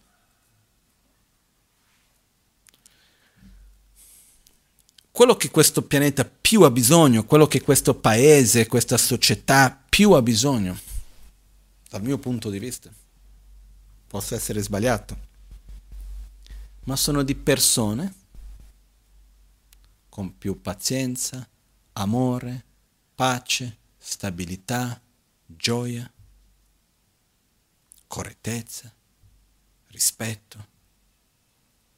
Più sono le persone che sono un esempio di pace, più possiamo avere pace nella nostra società.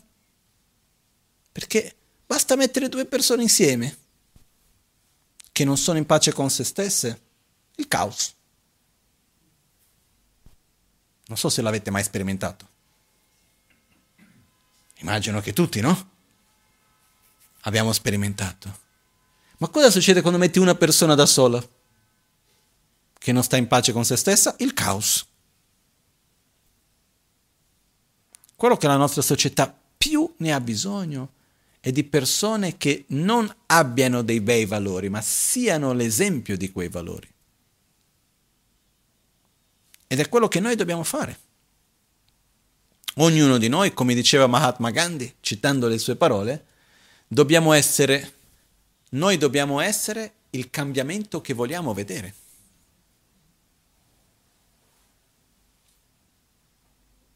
Perché quello che io vedo spesso è una critica generalizzata con una sorta di sottomissione e vittimalismo, dove si aspetta che qualcuno venga a risolvere le cose.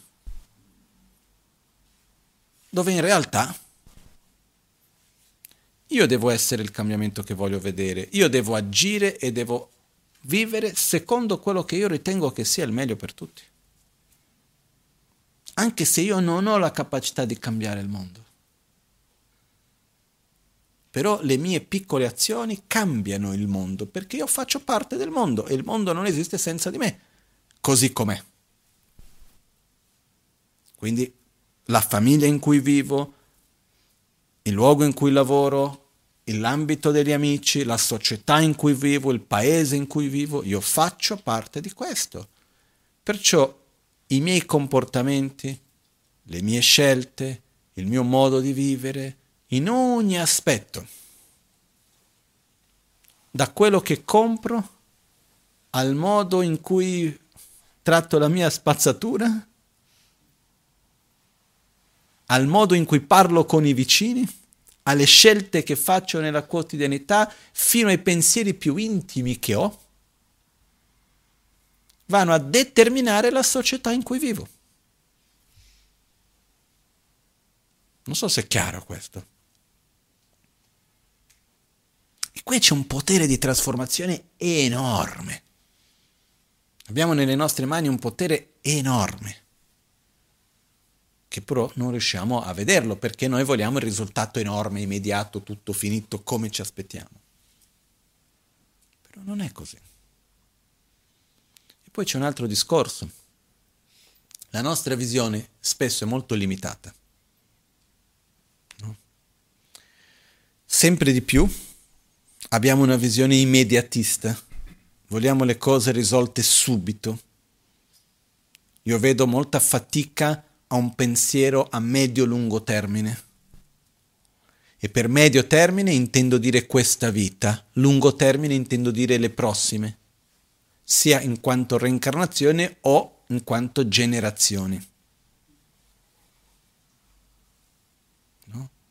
Le scelte che vengono fatte. Quante spesso viene preso in considerazione le necessità delle generazioni future e l'impatto delle scelte presenti sulle generazioni future. Basta vedere anche, no? Io qualche tempo fa, qualche settimana fa, un paio di mesi fa, non lo so adesso, comunque, ero in una riunione con dei tecnici dell'impresa che gestisce l'acqua. Per una ragione lì del centro, adesso non sto ad annoiarvi con tutto l'insieme della fogna e l'approvvigionamento idrico e di qua e di là, eccetera, no? Con l'impresa Acqua Novare Vicino. Ero lì insieme con loro a parlare in, al comune di qua e di là con i tecnici e a un certo punto faccio una domanda al tecnico. E dico guarda, lì ad Albagnano, dove c'è il tempio, abbiamo, non è una sorgente d'acqua, perché è un'acqua un po' più superficiale, ma è una sorta di sorgente, c'è un'acqua buona, e noi vogliamo mettere una cisterna per raccogliere quest'acqua per poter effettivamente dopo utilizzarla per qualunque cosa che sia, possibilmente utilizzarla anche come acqua potabile se necessario, mettere un filtro UV, quel che sia, eccetera, eccetera. No? E ho chiesto a lui, ma secondo te che tipo di cisterna è meglio utilizzare? Quella in PVC? O ci sono delle cisterne in materiale metallico? Costano tre volte di più. Lui mi ha dato la seguente risposta. Lui ha detto, guarda, quelle in PVC sono certificate per l'acqua potabile. Però i certificati valgono quel che valgono. Nel senso, lui ha detto, ma sai quante cose che sembravano che andavano bene, passati, passati dieci anni, vent'anni, cominciamo a vedere tutti i problemi che vengono fuori e quindi dopo dobbiamo ricambiare tutto? Perché spesso ormai da uno che lavora da tanti anni nel, sul campo, dice le scelte vengono fatte pensando a breve termine. La plastica costa meno, è più facile da fare, è più leggera, eccetera, eccetera. Io, perché il mio ragionamento è stato, non c'è neanche una bottiglietta d'acqua minerale per bere all'interno del quale non si siano trovati delle particelle, di microparticelle di plastica nell'acqua. Okay? Qual è l'effetto che queste microparticelle di plastica hanno sul corpo umano? Non abbiamo totale consapevolezza di questo. No? Io lì ho pensato come me, non è che tutti i giorni metto una cisterna di 30.000 litri sottoterra, no? Quale sarà il materiale che è più sano pensando a un lungo termine? perché effettivamente anche se mi costa tre volte di più, a me di tenere l'acqua in una cosa di plastica con tutti i certificati che siano, non mi fido. Perché è un materiale che in qualche modo si corrode nel tempo, ti rilascia qualcosa, quale sarà l'effetto a medio-lungo termine non lo so. No? Però quello che questo signore mi parlava insieme era le scelte di anni fa sono ancora lì in piedi che funzionano. Abbiamo oggi come oggi, anche nell'ambito molto pratico, scegliamo sempre di più le cose che costano meno e sono più efficaci al momento presente. Cosa succede da qui a vent'anni? Si cambia. Quindi quello che volevo solo dire, non volevo annoiarmi con la cisterna di acqua di Albagnano, no? Quello che volevo dirvi è abbiamo la tendenza di pensare a breve termine e di non prendere delle decisioni a medio-lungo termine. Però, se noi andiamo a vedere la nostra vita nel momento presente, sia la nostra vita a livello personale, sia da un punto di vista della società, gli effetti che noi viviamo come conseguenza delle scelte e delle interazioni avvenute in un ambito più ampio della società. Gli effetti che noi viviamo oggi, il presente, i frutti che noi cogliamo oggi, sono quelli che vengono a breve termine o sono quelli fatti a medio-lungo termine? Cosa c'è di più? Io credo che noi sperimentiamo molto di più gli effetti delle azioni a medio-lungo termine che quelli a breve termine. Perché, l'inf- perché l'infanzia è così importante? Più dell'università. Perché quello che noi viviamo nell'infanzia, dopo andiamo a spendere di psicologi, il resto, tutta la vita dopo a cercare di risolvere. No?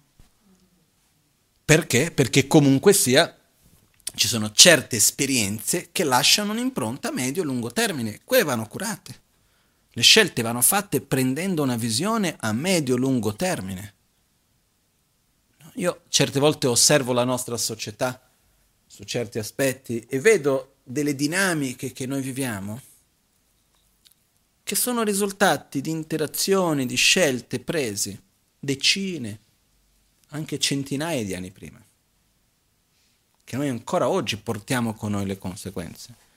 Le scelte che un paese prende su tanti aspetti sociali, economici, eccetera, lasciano un'impronta di generazione in generazione. Perciò diventa importante nella nostra vita ricordare che le nostre scelte e le nostre azioni hanno un effetto su di noi e sulla società in cui viviamo a breve, a medio e a lungo termine. Lungo termine è dopo che moriamo. Medio termine i prossimi decenni finché siamo in vita breve termine, adesso, l'anno prossimo, questo è il momento immediato. E quando ci troviamo davanti a una scelta, anche nei voti dei Bodhisattva dice, se ti trovi davanti a una situazione che a breve, la tua scelta a breve termine porti sofferenza, ma quella sofferenza a breve termine va a evitare una sofferenza a medio-lungo termine o va a portare benessere a medio-lungo termine, quella scelta va fatta. Quindi se mi trovo davanti a qualcosa che porti una sofferenza a breve termine, ma porta un beneficio a medio-lungo termine, quella cosa va fatta. Quando c'è qualcosa che porta un beneficio a breve termine, ma di conseguenza un effetto negativo a medio e lungo termine, quella cosa va evitata. Ok? È ovvio che la difficoltà per noi è avere la visione a medio e lungo termine. Però almeno, almeno, una delle cose importanti è cominciare a ragionare in quel senso lì. Quando ci troviamo davanti a una scelta, chiedersi, ma faccio un esempio banale mi trovo davanti a una persona, litigo o sto zitto? A breve termine mi farebbe sentire bene mandare a quel paese quella persona. Però domani la devo rivedere. E devo costruire una relazione. Cosa voglio? Una relazione di conflitto o una relazione in armonia?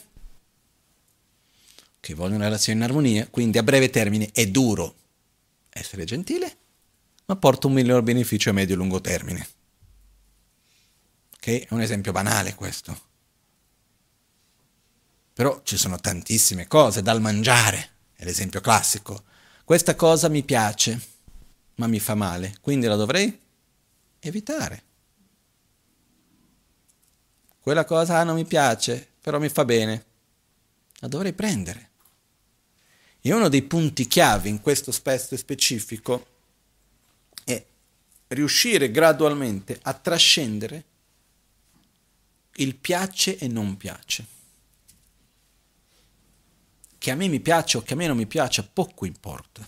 Scusate se sono così diretto. La cosa che importa è mi fa bene o mi fa male? A me e agli altri. Questo è. Perché io non lo so voi, ma io poco mi fido di quello che mi piace.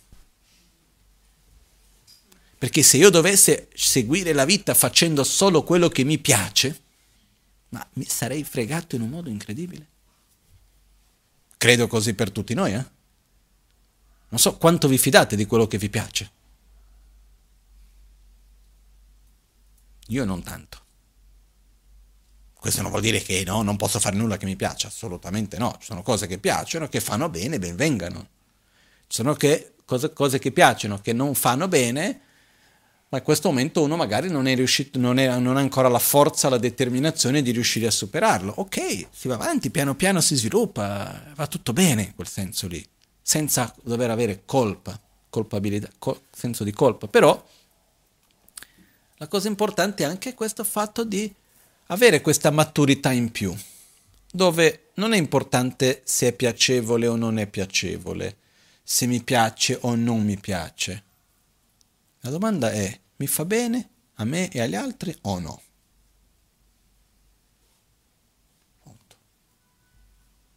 Ah, però non mi piace. Eh, vabbè, impara a piacere.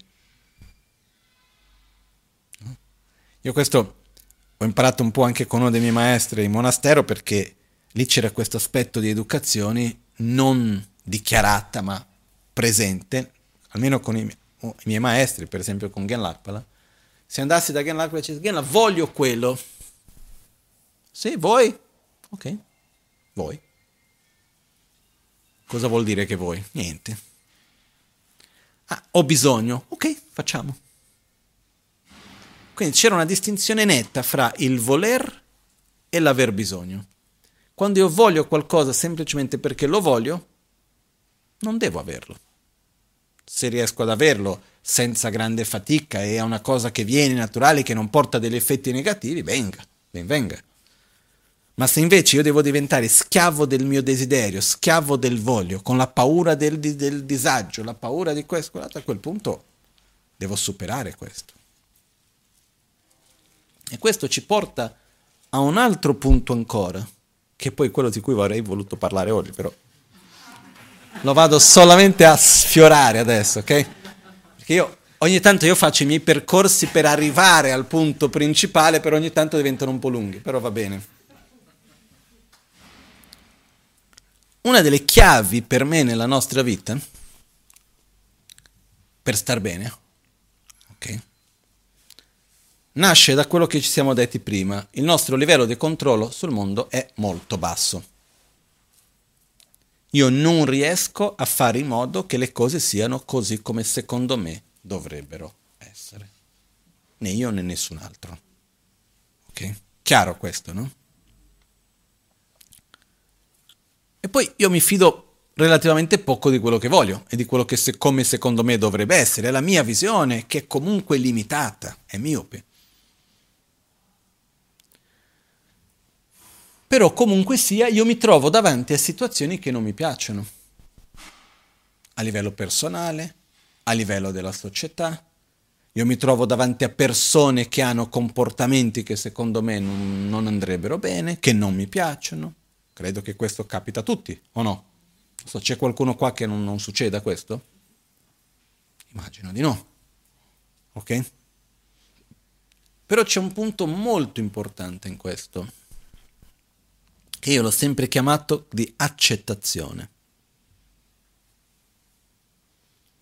Quando io mi trovo, quando noi ci troviamo davanti a qualcosa che non ci piace, che possa essere una situazione fisica, possa essere un comportamento di un'altra persona, diretto, indiretto, qualcosa nella società, che noi troviamo, ci ritroviamo che a noi non ci piace, noi cosa possiamo fare?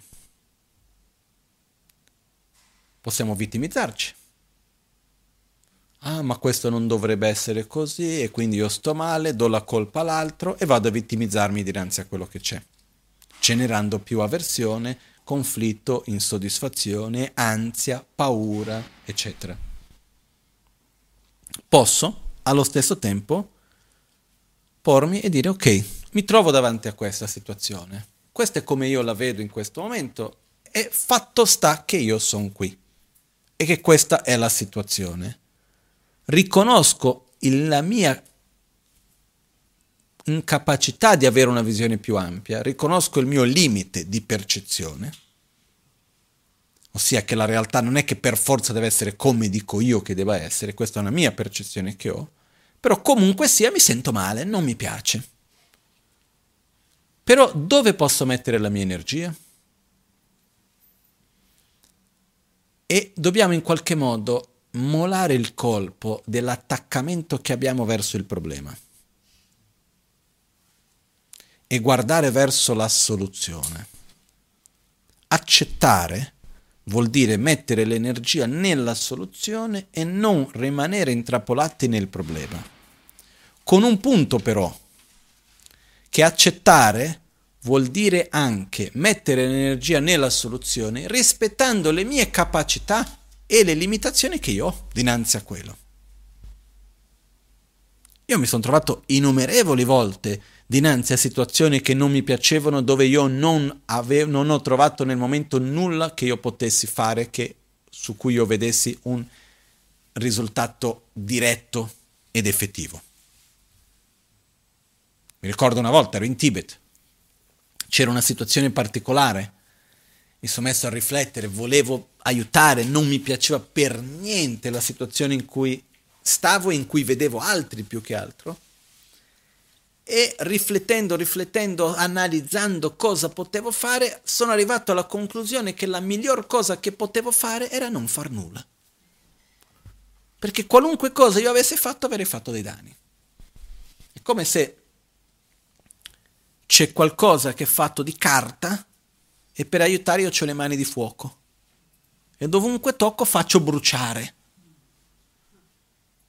Quindi meglio star lontano in certe situazioni faccio una cosa, fa male, faccio un'altra, fa male, sto zitto.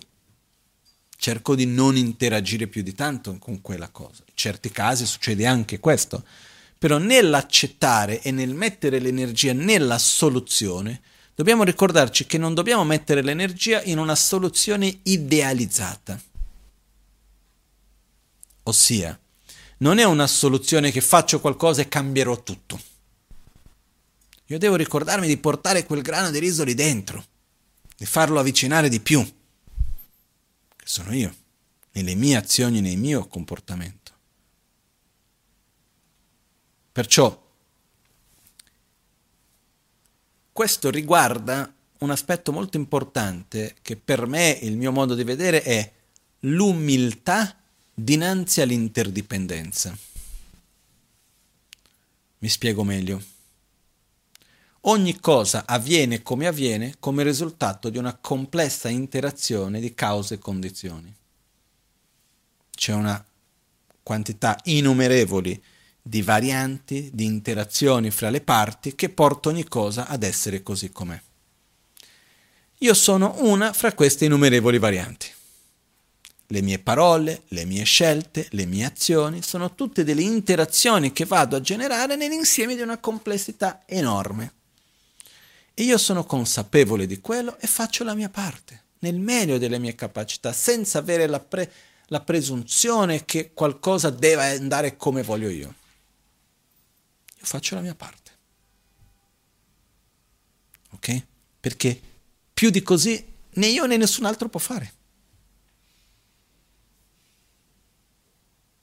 La cosa importante è una profonda sincerità con noi stessi, nella quale noi riusciamo a vedere che ci manteniamo fedeli a un modo di vivere e di agire, di interagire che noi riteniamo che sia virtuoso e corretto.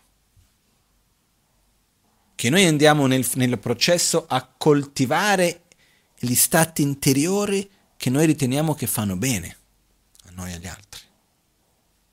Non per fare del bene vado a coltivare la rabbia, quello no. Perciò manteniamo la coerenza con i nostri valori, con i nostri principi, con l'amore, con il rispetto. Allo stesso tempo facciamo quello che siamo capaci di fare, però senza pigrizia, ossia senza misurare gli sforzi dinanzi a quello che noi possiamo fare. Se io posso fare 10, io faccio 10, anche se faticoso. Ok? In questo modo la vita va avanti, procede. E ogni tanto qualcuno viene e dice, ah ma però io non posso mica vivere sempre così. Mica può rimanere così per sempre. Io vi posso assicurare, metto la mano sul fuoco, così per sempre non rimane. O va meglio o va peggio. Così non rimane. Le cose cambiano, si trasformano. No, una volta sono andato da uno dei miei maestri, Latti Rinpoche, grande maestro. È stato uno dei più importanti discepoli di Kyabche Tricha Rinpoche. Ho raccontato questo lunedì scorso. E sono arrivato da lui, c'era una situazione molto difficile, generale. E lui, una delle prime cose che mi disse, eh sì, c'è questa situazione. Così ho detto, sì, è vero. Ah, ma tanto anche le cose brutte sono impermanenti. No? Però noi, avendo la visione di permanenza, viviamo come se fossero permanenti. Quindi noi io così per sempre mica posso stare. Non ti preoccupare, per sempre così non sarà. Il punto principale non è per quanto tempo una cosa va in un modo piuttosto che in un altro, è io nel frattempo come interagisco. Non tanto quello che accade fuori, ma qual è il mio processo interno. Come io lo vivo quali sentimenti, quali aspetti di me vado a coltivare da una parte e dall'altra. E ricordiamoci che quello che a partire da Buddha ci ha insegnato, ma tanti altri grandi esseri ci hanno insegnato, non solamente Buddha, è che alla base c'è il rispetto, c'è l'amore, c'è la compassione verso chiunque, tutti e ognuno non quelli che ci stanno simpatici o quelli che sono più simili a noi. No? Perciò le difficoltà nella vita ci sono e ci saranno. Se non è di un tipo, è di un altro. Okay? Nello stesso modo che la nostra vita è ciclica, anche la società, sia da un punto di vista locale, nazionale e anche mondiale, è ciclica. Ci sono momenti migliori, momenti peggiori, momenti in cui una certa cosa migliora, un'altra peggiore. È normale che sia così. Okay? Quante pandemie ci sono state prima di queste? Tante. Circa ogni cent'anni. Da quello che io sto... Quello, io non dico perché quello che mi è stato detto, ah, poi è una presupposizione. Perché io mica mi ricordo. Eh? Però quello che voglio dire è ciò che comincia finisce. La cosa importante è io come lo vivo, io cosa guadagno nel senso di cosa costruisco tramite le esperienze che vivo. E cercando di mantenere la base del rispetto, dell'amore, della compassione. Questo è uno degli aspetti molto importanti per noi. Ok? E ricordiamoci anche il fatto di come ho detto, accettare, mettiamo l'energia verso la soluzione, ci ricordiamo di non entrare in polarizzazioni, che la nostra visione è limitata, volendo o no, ed è una delle bellissime cose ammettere la propria ignoranza e non aver paura del diverso. Il diverso è importante, il, il simile è anche importante. E non c'è nulla di sbagliato nell'avvicinarsi e nel creare amicizia e unione con coloro che sono simili a noi. Non c'è niente di sbagliato in quello. Però non dobbiamo aver paura e neanche opporci a coloro che sono diversi su certi aspetti. Dobbiamo cercare di creare un dialogo, andare a incontrarci, non a scontrarci. Ok? Perché quando c'è un incontro fra due, tutti e due escono più forti, arricchiti. Quando c'è uno scontro, tutti e due escono più deboli. Questo è un punto importante anche. Poi dipende dal comportamento di ognuno di noi. Va bene? Io uh, ho scelto da questo prossimo weekend che ci sarà dal Bagnano fino alla fine dell'anno che gli insegnamenti che ci saranno fuori che i mercoledì e così via, li dedicherò a una pratica, un insegnamento speciale che si unisce a una pratica che viene chiamato Logion, che è l'addestramento mentale.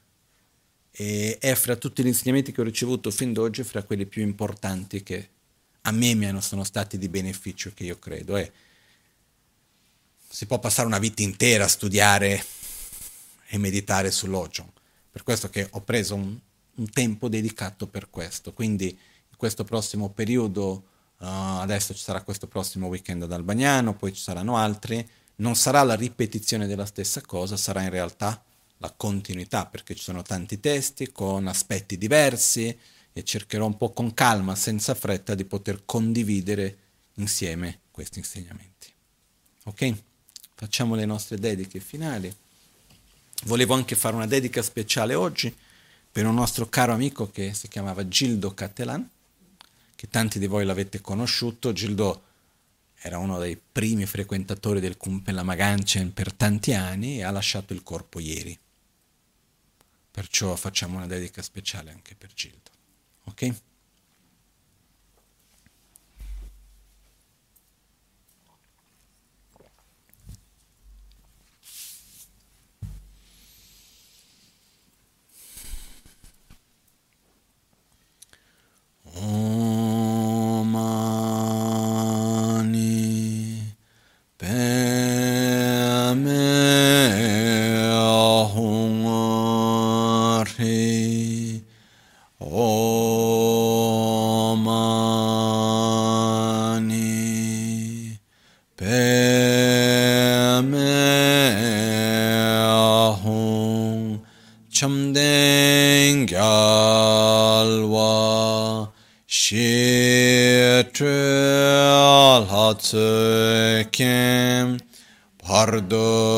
Pardo jikpe changle traldo so shide semcho rimpoche ma ke panaman ke gyurchi ke pa nyam par me pa yang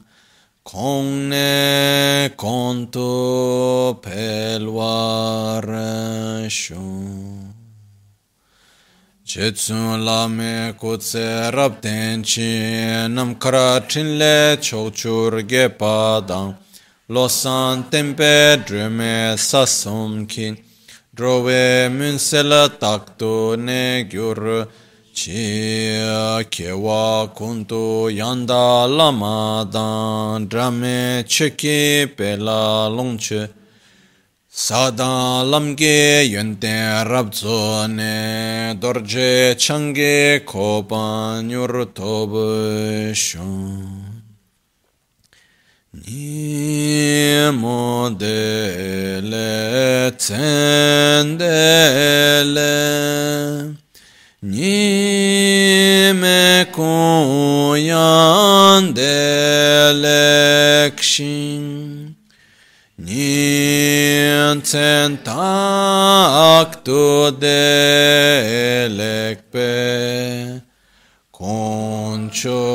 sumun ki jingilo Concho sumun ki ngo drubu tso concho sumo ki trashisho.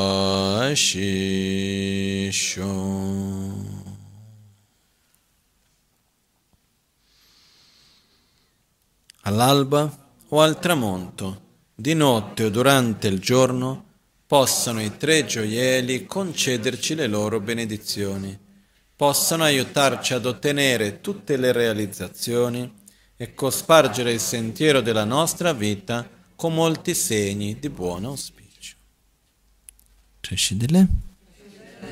Grazie a tutti.